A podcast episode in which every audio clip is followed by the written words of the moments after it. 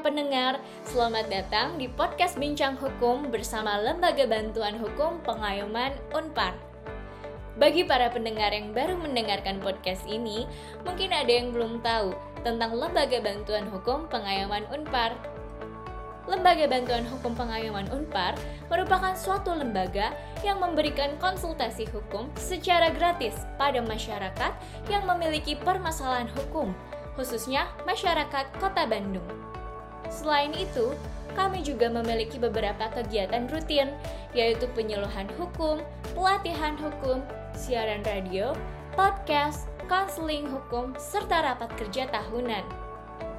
Bagi para pendengar yang memiliki permasalahan hukum dan hendak melakukan konsultasi, dapat langsung mengunjungi kantor kami di Gedung 2, Ruang 2101 Universitas Katolik Parahyangan dengan jam operasional kami, yaitu hari Senin sampai Kamis pada pukul 9 pagi hingga pukul 4 sore dan hari Jumat pada pukul 9 pagi hingga pukul 3 sore.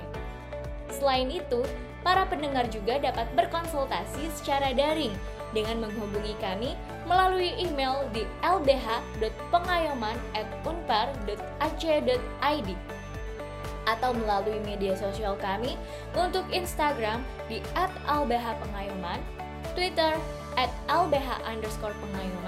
dan Facebook di LBH Pengayoman. Informasi lebih lanjut mengenai LBH Pengayoman Unpar dapat diakses melalui www.lbh.pengayomanunpar.ac.id. Nah, kalau begitu, tidak perlu berlama-lama lagi. Simak podcast berikut ini.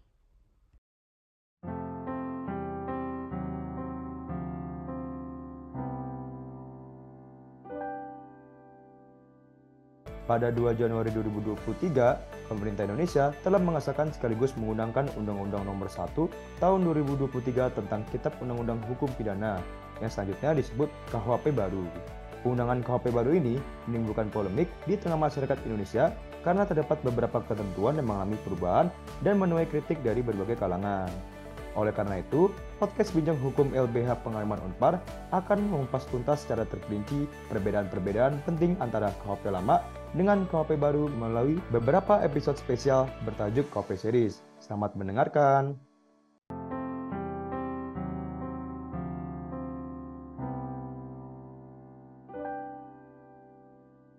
Halo para pendengar, selamat datang di KUHP Series, episode pertama podcast Bincang Hukum bersama Lembaga Bantuan Hukum Pengayoman Unpar.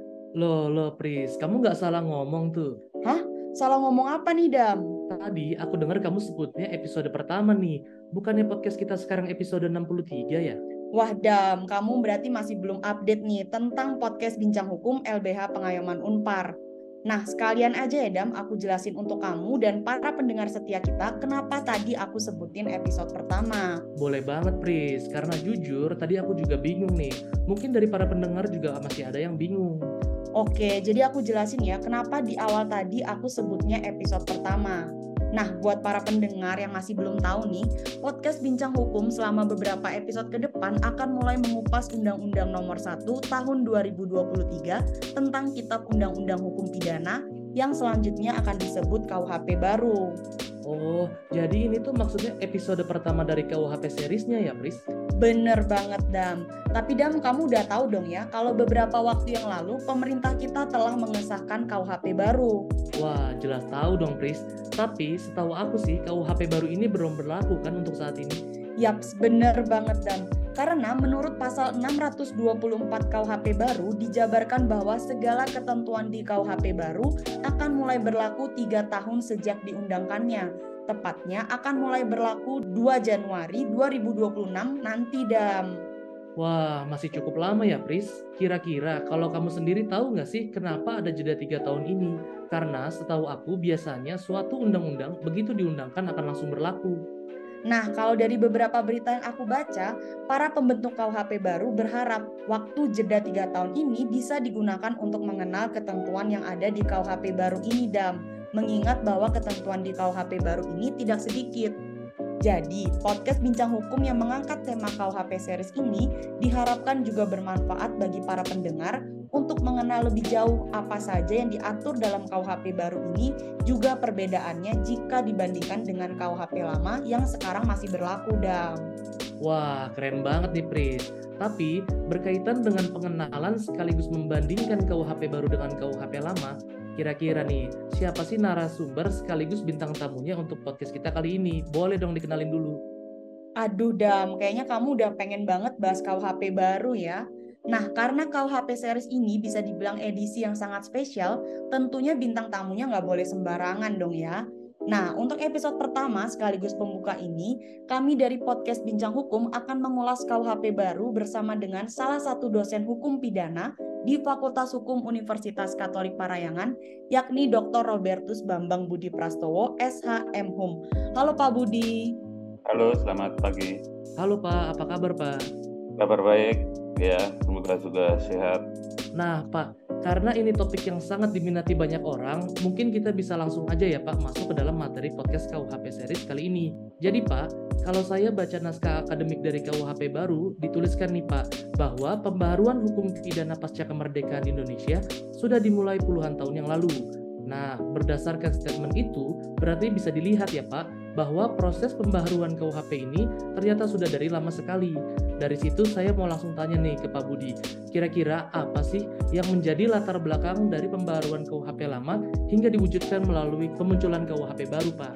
Oke, saya akan mulai langsung menjelaskan bahwa kita semua tahu ya KUHP sebagai induk dari hukum pidana yang berlaku di Indonesia saat ini itu masih KUHP peninggalan Belanda ya WVS 1918 yang kemudian sampai hari ini ya masih diberlakukan dengan Undang-Undang 146 dan Undang-Undang tahun 58 diberlakukan di Indonesia sampai hari ini. Ya, jadi berdasarkan hal itu sering sekali dijelaskan apa alasan atau urgensi untuk merubah, untuk memperbaharui, bukan hanya merubah sebenarnya, tapi memperbaharui KUHP yang lama itu, yang peninggalan Belanda 1918 itu menjadi KUHP nasional. Nah, sering kali disebut ada tiga alasan penting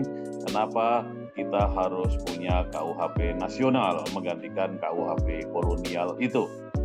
Alasan yang pertama adalah alasan yang bersifat filosofis. Artinya KUHP itu sebagai undang-undang tentu di dalamnya memuat nilai-nilai filsafat atau filosofi yang ingin dilindungi oleh undang-undang itu, oleh KUHP itu.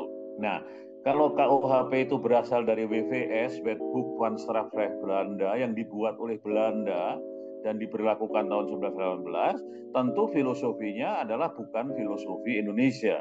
Ya kan, tentu filosofinya adalah filosofi Belanda sehingga jelas secara filosofis KUHP itu isinya nggak sesuai dengan bangsa Indonesia yang sudah 70 lebih tahun merdeka ya sebagai negara merdeka kita punya filosofi sendiri yang mestinya KUHP kita dan semua undang-undang kita itu ya merupakan manifestasi atau perwujudan dari filosofi Pancasila itu jelas KUHP lama WVS 1918 itu filosofinya bukan Pancasila, bukan filosofi bangsa kita karena dibuatnya saja oleh pemerintah kolonial. Itu alasan yang pertama, alasan filosofis. Alasan yang kedua adalah alasan politis. Ya, alasan politis ini suatu kebanggaan gitu ya. Mestinya kita sebagai bangsa yang sudah 70 tahun lebih merdeka itu mestinya ya akan bangga kalau berhasil menggantikan semua peraturan perundang-undangan yang dibuat dan diberlakukan oleh pemerintah kolonial. Dan ternyata sampai saat ini kita belum bisa. Ya artinya kita masih terpaksa banyak memberlakukan peraturan perundang-undangan yang dibuat oleh pemerintah kolonial. Padahal kita sudah 70 tahun lebih merdeka. Salah satunya adalah KUHP, ya WPS itu. Itu buatan kolonial diberlakukan oleh pemerintah kolonial tapi masih diberlakukan. Jadi secara politis memang ya ada kebutuhan yang mendesak untuk segera menggantikan KUHP lama itu dengan KUHP baru. Sebagai bangsa yang sudah merdeka. Dan yang ketiga adalah alasan praktis. Tadi saya mengatakan bahwa KUHP yang berlaku sampai sehari ini yang dipakai oleh polisi, dipakai oleh jaksa, dipakai oleh hakim untuk mengadili perkara, untuk menjatuhkan hukuman itu buatan kolonial yang diberlakukan tahun 1918. Jadi sebenarnya bahasa resmi dari KUHP kita itu masih bahasa Belanda. Pada tahun 46 dengan Undang-Undang 146 pada waktu diberlakukan di Indonesia itu ya dengan beberapa perubahan itu hanya disebutkan salah satu pasalnya mengatakan tadinya namanya WVS Wetboek van Strafrecht voor Nederland Indi sekarang disebut KUHP. Jadi hanya namanya yang diterjemahkan. Tapi isi norma, isi pasal-pasal dalam KUHP itu masih tetap dalam bahasa Belanda. Nah, sekarang kan makin sedikit ya, makin terbatas sarjana hukum, apalagi para praktisi hukum, hakim, jaksa, polisi yang mengerti, yang paham bahasa Belanda. Bagaimana kita mau menerapkan secara tepat kalau bahasanya saja kita tidak paham? Nah, loh, itu KUHP yang banyak beredar itu kan sudah dalam bahasa Indonesia. Betul, itu terjemahan. Ada banyak sekali terjemahan ya para sarjana hukum terdahulu yang bisa berbahasa Belanda itu baik hati menerjemahkan KUHP berbahasa Belanda WVS tadi ke dalam bahasa Indonesia sehingga ada KUHP terjemahan versi Mulyatno ada KUHP terjemahan versi Andi Hamzah, ada KUHP terjemahan versi Susilo, ada KUHP terjemahan, macam-macam versinya. Dan karena itu terjemahan, maka kalau kita baca teliti, bunyi rumusan pasal antara terjemahan yang satu dengan yang lain itu berbeda-beda. Kalimat dalam bahasa Belandanya sama, tapi waktu diterjemahkan oleh Lamintang ternyata dalam bahasa Indonesia menjadi berbeda dengan terjemahannya Mulyatno dan sebagainya. Tentu terjemahan yang berbeda-beda, ya rumusan norma terjemahan yang berbeda-beda itu menimbulkan persoalan dalam penegakan hukum. Karena rumusan yang berbeda tadi bisa maknanya menjadi bisa berbeda. Nah, itu bisa mengganggu, itu bisa menimbulkan ketidakpastian hukum. Ini yang benar terjemahannya siapa? Loh, kalau ada perbedaan terjemahan seperti itu, harusnya kita kembali ke teks aslinya, yaitu yang bahasa Belanda. Problemnya kita nggak paham bahasa Belanda sehingga kita harus nanya orang lagi ini artinya apa? Bro berarti ada satu lagi terjemahan lain lagi yang bisa berbeda lagi. Nah jadi itu alasan praktis. Ya di samping juga kaitkan dengan alasan politis tadi ya tentu saja kita ya memerlukan ya sebagai bangsa itu kebanggaan ya. Saya kira kita nggak bisa bangga sama sekali kalau kita masih menerapkan hukum. Dalam hal ini adalah KUHP bikinan Belanda yang diterapkan oleh Belanda, bahasanya Belanda ya sebagai bangsa merdeka, saya kira ada urgensi untuk segera mengganti KUHP itu. Nah, itu alasan-alasan yang sering disebutkan. Nah, proses memperbaharui, saya tidak bilang memperbaiki ya, karena memperbaharui itu berarti bukan sekedar memperbaiki yang lama, tapi mengganti yang lama dengan yang baru yang lebih baik. Nah, memang prosesnya itu sudah dimulai dari tahun 63 itu.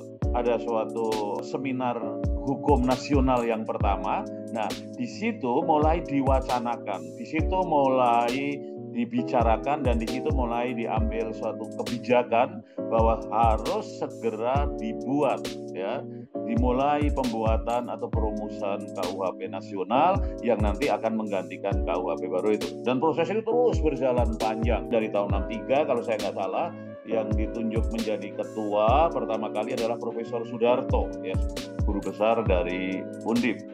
Terus berganti-ganti ada Umar Seno Aji dan sebagainya, tapi itu masih di luar proses legislasi. Legislasi itu proses mempersiapkan perumusannya dan sebagainya.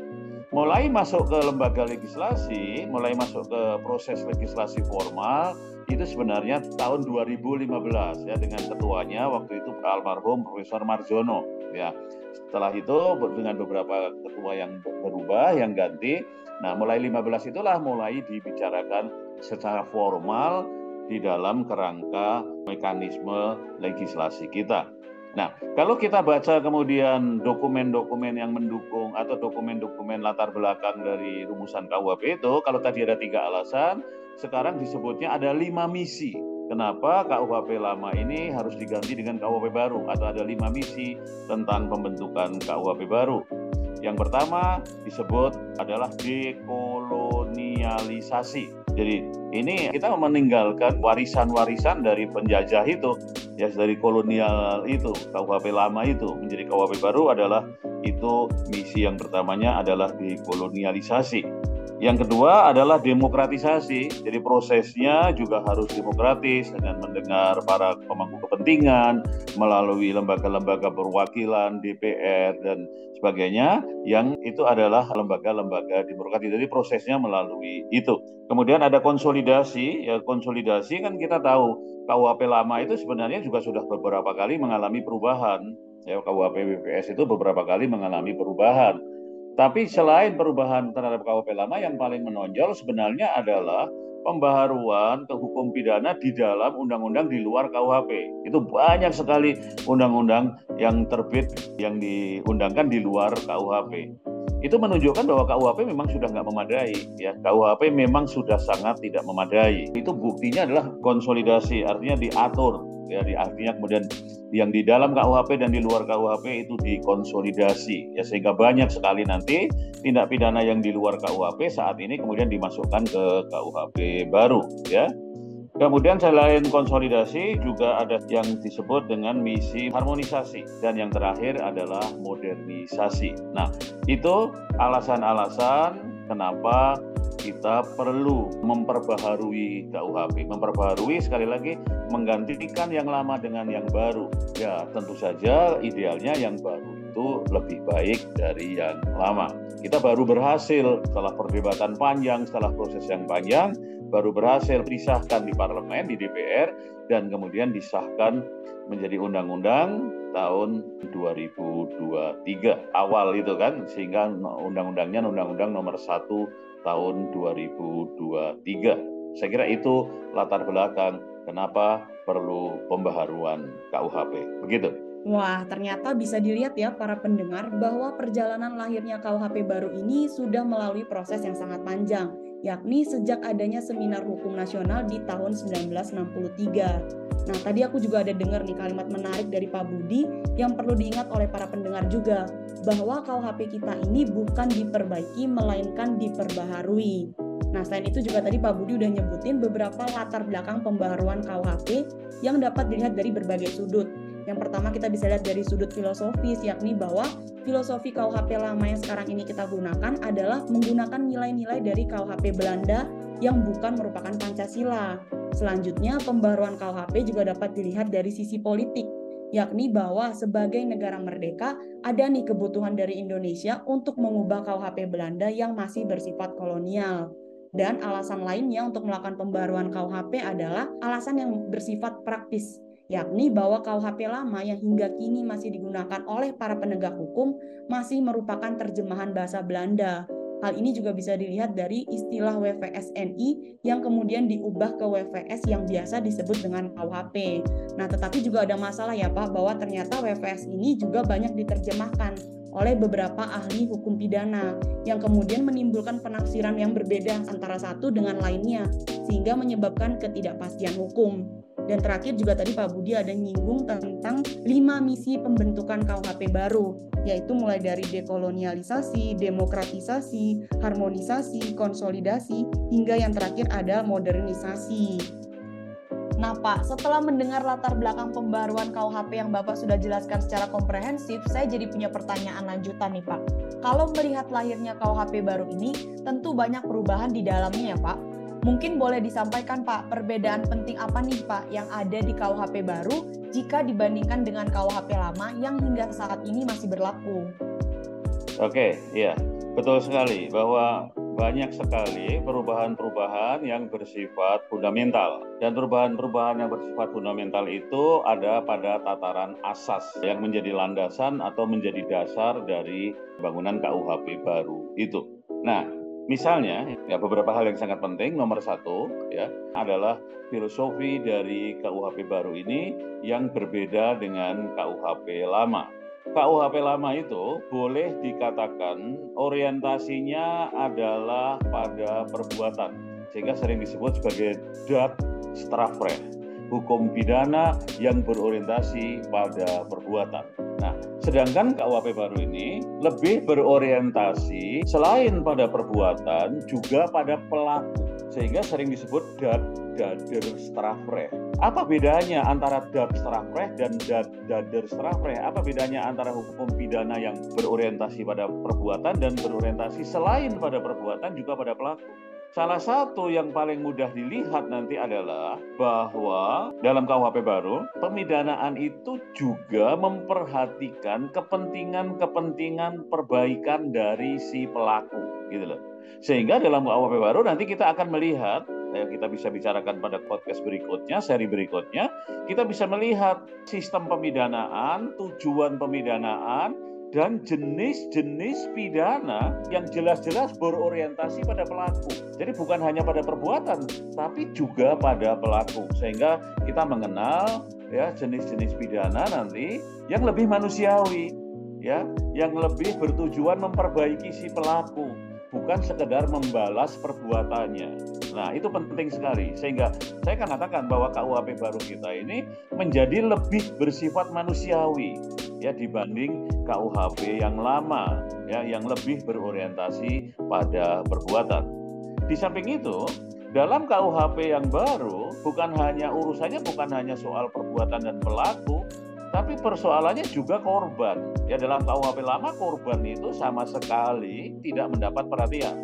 Nah, dalam KUHP baru selain urusan perbuatan pelaku juga ya variabel korban ini diperhitungkan. Sekali lagi yang paling mudah dilihat nanti kalau kita bicara mengenai sistem sanksi pidana dalam KUHP baru selain memperhatikan perbuatan apa yang sudah dilakukan oleh pelaku, memperhatikan juga kebutuhan-kebutuhan pelaku.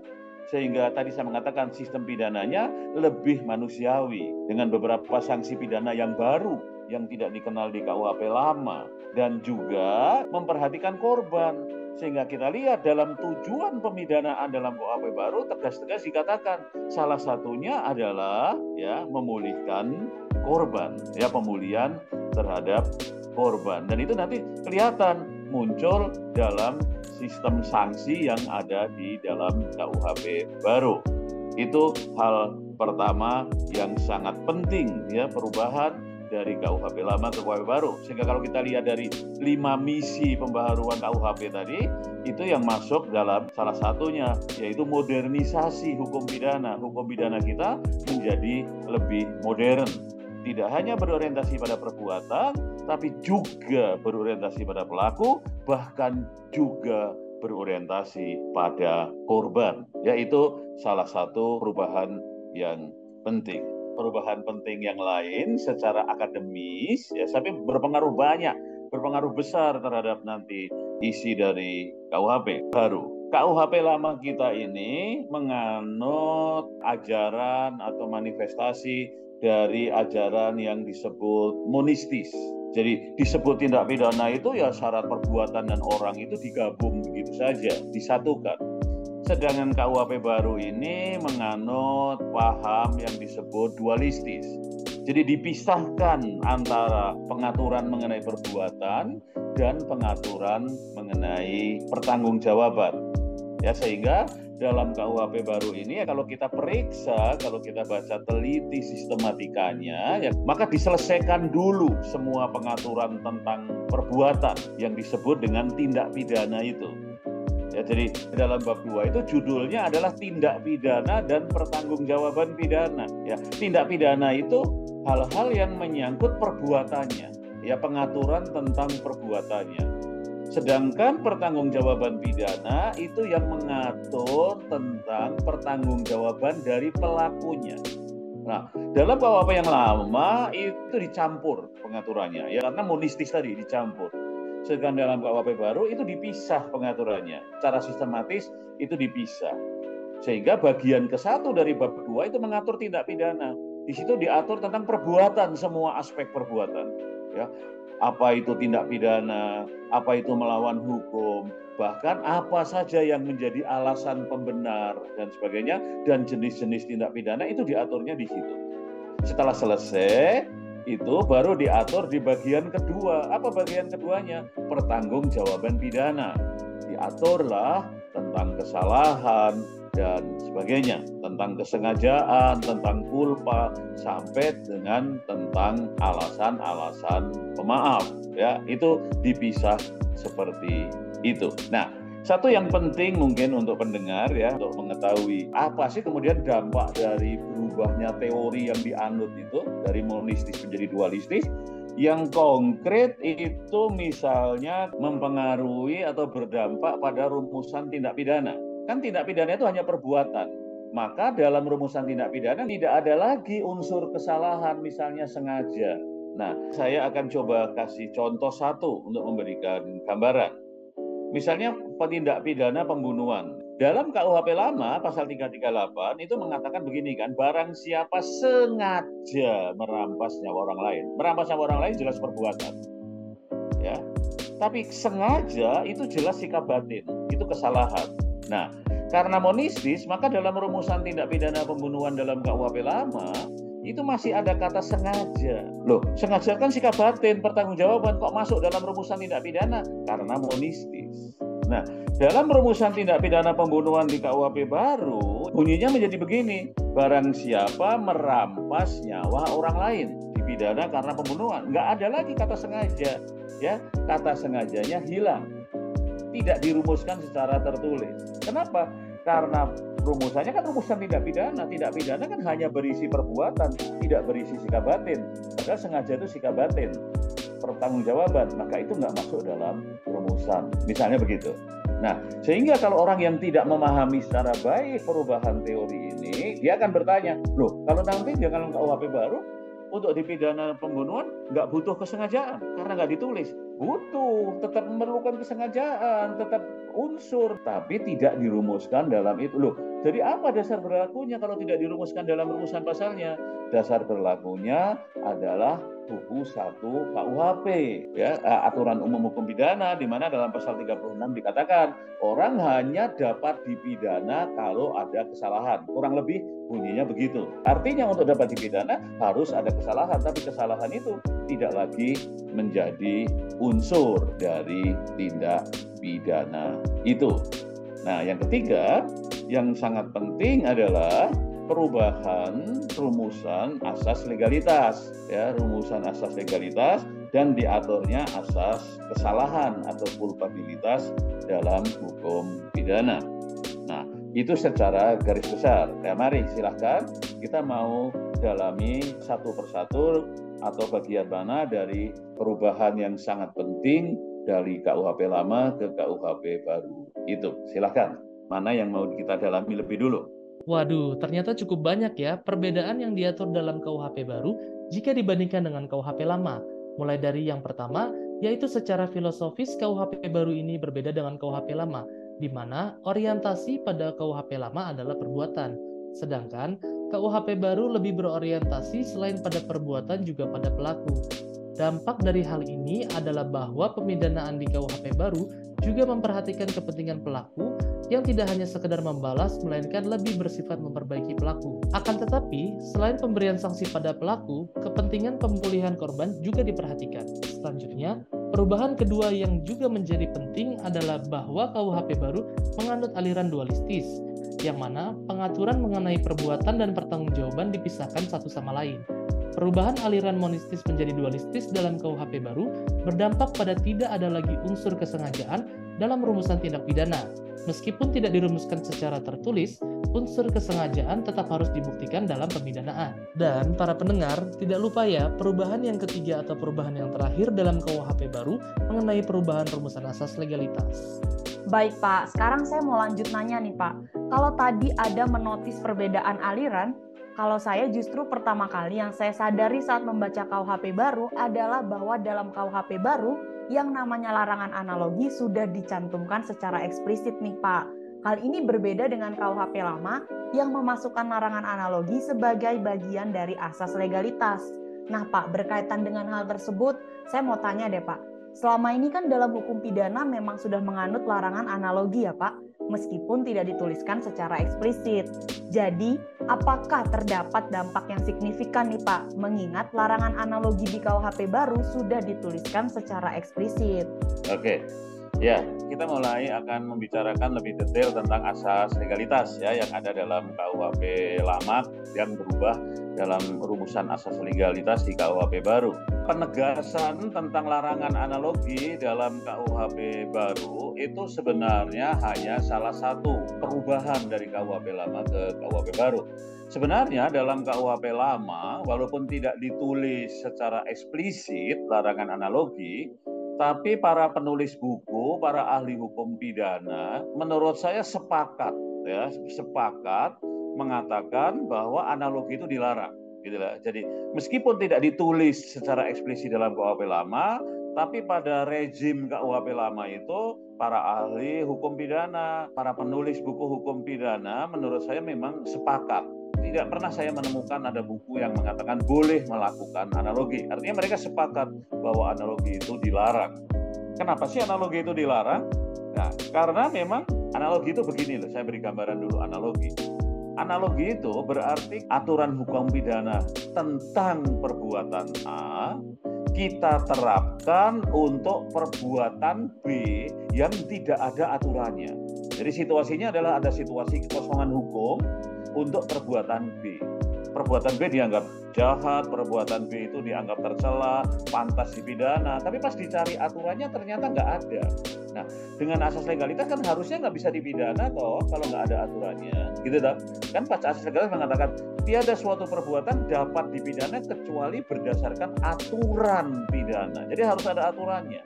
Nah, untuk perbuatan B ini situasinya belum ada aturannya, jadi nggak bisa dipidana dong orang menganggap tapi perbuatan B itu jahat kok, pantas dipidana kok. Nah, kemudian orang dengan menggunakan analogi dicari persamaan-persamaan antara perbuatan A yang diancam pidana dalam undang-undang dengan perbuatan B yang belum diancam pidana dalam undang-undang. Tapi dianggap jahat, dianggap pantas dipidana misalnya. Nah, kalau ketemu persamaannya antara perbuatan yang diatur dan perbuatan yang tidak diatur tadi, oh maka perbuatan B itu sama dengan perbuatan A, dianalogikan sama dengan perbuatan A. Maka peraturan A yang harusnya berlaku perbuatan A sekarang diberlakukan juga untuk menghukum perbuatan B, gitu kan? Jadi perbuatan B yang tidak diatur yang harusnya tidak bisa dipidana berdasarkan asas legalitas menjadi bisa dipidana kalau kita pakai analogi. Nah, jadi berarti ada perbuatan B yang sebenarnya nggak dilarang menjadi bisa dipidana. Nah, berarti itu mengganggu kepastian hukum. Orang yang melakukan perbuatan B mengatakan, loh, saya melakukan perbuatan B karena nggak ada ancaman pidananya kok. Loh, sekarang kok dipidana pakai peraturan A. Misalnya begitu, kan itu nggak ada kepastian. Nah, itu latar belakang kenapa analogi itu dilarang. Nah, dalam KUHP lama itu tidak dituliskan tapi itu ditafsir dari pasal 1 ayat 1 karena tujuannya adalah untuk kepastian hukum maka analogi harus dilarang. Nah, itu kemudian sekarang dalam KUHP baru larangan analogi itu dituliskan secara eksplisit. Analogi itu dilarang. Jadi menurut saya tidak ada perubahan yang signifikan ya tentang larangan analogi ini. Karena meskipun selama ini dalam KUHP lama tidak ditulis, tapi ada semacam kesepakatan, bahkan kesepakatan di antara para ahli juga para praktisi hukum pidana, analogi itu dilarang. Memang sekarang menjadi lebih tegas saja ya bedanya di dalam KUHP baru itu larangan analogi itu dirumuskan secara tertulis. Itu hanya salah satu saja. Sebenarnya kalau kita bicara tentang asas-asas hukum pidana yang menjadi landasan dari bangunan KUHP ini, dari bangunan hukum pidana bahkan, itu ada dua asas yang sangat penting yang perlu kita bicarakan supaya menjadi jelas dari KUHP lama yang berubah di KUHP baru. Yang pertama, yang lebih besar dari yang tadi kita bicarakan tentang larangan analogi itu, yaitu asas legalitas. Nah, asas legalitas ya pendengar, asas legalitas itu salah satu, saya bilang salah satu ya, karena ada dua asas. Asas legalitas itu salah satu asas yang paling prinsip. Asas itu ya prinsip sebenarnya. Asas legalitas itu asas yang paling dasar. Asas itu ya dasar. Karena begitu pentingnya, maka saya menggunakan ini asas dasar, prinsip dasar. Salah satu asas dasar, salah satu prinsip dasar dari hukum pidana, yaitu asas legalitas. Ya. Nah, apa perubahan penting dalam asas legalitas dari KUHP lama ke KUHP baru? KUHP lama itu sering dikatakan asas legalitasnya adalah asas legalitas formal. Karena untuk dapat dipidana itu mutlak dasarnya harus hukum tertulis. Kurang lebih kan begini rumusan dari asas legalitas dalam KUHP lama pasal 1 ayat 1 itu. Tiada suatu perbuatan dapat dipidana kecuali atas kekuatan perundang-undangan pidana yang telah ada pada saat perbuatan dilakukan.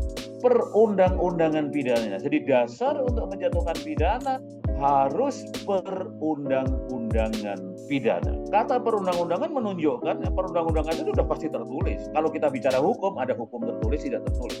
Tapi kalau kita bicara perundang-undangan, udah pasti hukum tertulis.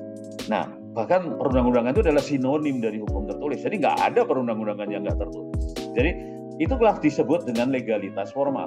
Jadi mutlak bahwa untuk menjatuhkan pidana itu dasarnya harus hukum tertulis. Dalam keadaan apa pun juga, kalau kita pegang rumusan pasal 1 ayat 1 KUHP, kita tidak dimungkinkan menjatuhkan pidana berdasarkan hukum tidak tertulis. Kenapa? Demi kepastian hukum. Tentu pertanyaannya, kenapa kepastian hukum dijunjung begitu tinggi? Sampai-sampai tidak mungkin menggunakan hukum tidak tertulis untuk menjatuhkan pidana. Pilihannya adalah memang pada kepastian hukum. Sehingga misalnya saudara dengan pasal 1 ayat 1 tadi ya, misalnya ada suatu perbuatan yang menurut masyarakat sangat jahat, menimbulkan kerugian besar, sangat pantas dipidana, bahkan pantas dipidana berat. Tapi pas kita cari aturannya nggak ada, maka perbuatan tadi menjadi tidak dapat dipidana. Demi apa? Demi kepastian hukum. Nggak adil dong Pak, masa semata-mata karena nggak ada aturannya menjadi tidak dapat dipidana? Ya demi kepastian hukum terpaksa harus diterima begitu. Tidak adil itu gitu loh. Jadi kepastian hukum dijunjung begitu tinggi. Kenapa? Pasti ada alasannya, ada latar belakangnya. Alasannya adalah atau latar belakangnya adalah apa? Adalah bahwa KUHP kita ini WVS tadi kan dari WVSNI, KUHP sekarang namanya, dulu WVSNI, asalnya dari WVS Belanda, itu kan sebenarnya Belanda juga sangat dipengaruhi oleh kode penalnya Prancis. Dan kita tahu kode penalnya Prancis itu adalah hasil atau saya sering mengatakan anak kandung dari legisme. Saudara tahu kan legisme? Legisme itu ya suatu paham yang hanya mengakui bahwa hukum itu adalah undang-undang. Demi apa? Demi kepastian hukum. Nah, jadi itu nilai yang ada pada pasal 1 ayat 1 KUHP itu. Kepastian hukum itu dijunjung begitu tinggi. Nah, dengan semua efeknya, apa tadi? Ya bisa menjadi tidak adil, tidak mengakui hukum yang hidup dalam masyarakat, tidak mengakui hukum yang tidak tertulis, dan sebagainya itu. Sehingga disebutnya dengan istilah legalitasnya legalitas formal. Sehingga ke mana kedudukan dari hukum tidak tertulis sebagai dasar untuk menjatuhkan pidana? Ya nggak ada, ya tidak bisa. Untuk menjatuhkan pidana ya dasarnya harus hukum tertulis. Nah, hukum tidak tertulis masih berlaku nggak? Ya boleh berlaku sepanjang tidak sebagai dasar menjatuhkan pidana. Untuk apa? Untuk menghapus pidana. Boleh pakai hukum tidak tertulis. Tapi untuk menjatuhkan pidana harus hukum tertulis. Dalam perjalanan waktu itu dirasakan memang terlalu berat sebelah pada kepastian hukum ini bisa mengabaikan nilai-nilai keadilan, mengabaikan hukum tidak tertulis. Padahal hukum tidak tertulis itu misalnya hukum adat, itu kan asli. Asli itu harusnya ya dengan sendirinya berlaku. Tapi keberlakuannya ditutup oleh pasal 1 ayat 1 KUHP yang sangat formal tadi. Gitu tak? Nah, sehingga dalam perjalanan waktu dibuat semacam klep pengaman saya menyebutnya. Pengecualian terhadap pasal 1 ayat 1 KUHP yang sangat kaku tadi. Misalnya dalam Undang-Undang Darurat Nomor 1 Tahun 51. Nah, di situ dibuka kemungkinan untuk menggunakan Undang-Undang 151 tadi dibuka kemungkinan berarti pengecualian itu kan terhadap pasal 1 ayat 1 untuk menjatuhkan pidana berdasarkan hukum tidak tertulis.